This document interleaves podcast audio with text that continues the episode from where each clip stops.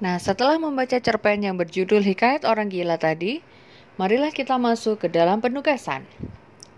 Dalam tugas ini, Anda diminta untuk yang pertama, mengidentifikasi judul, pengarang, atau identitas cerpen secara lengkap. Yang kedua, identifikasilah unsur-unsur intrinsik dalam cerpen tersebut, dimulai dari tokoh, penokohan, latar, alur, sudut pandang, tema, dan amanat.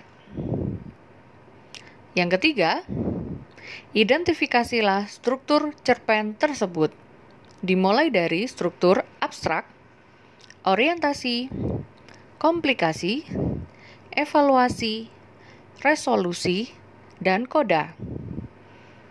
Tugas yang ketiga, Identifikasilah nilai-nilai yang terdapat dalam cerpen tersebut. Dan yang keempat atau tugas terakhir adalah apa makna yang ingin disampaikan pengarang melalui cerpen tersebut.